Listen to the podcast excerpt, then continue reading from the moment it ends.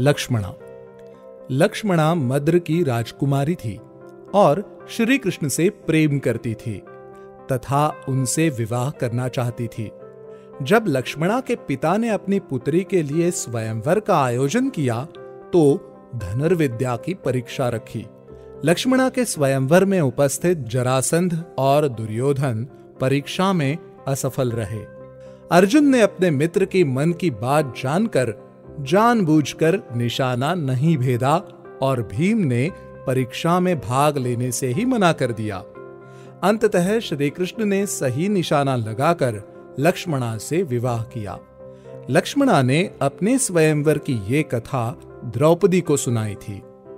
लक्ष्मणा से श्री कृष्ण को प्रघोष, गत्रवण इत्यादि दस पुत्र हुए।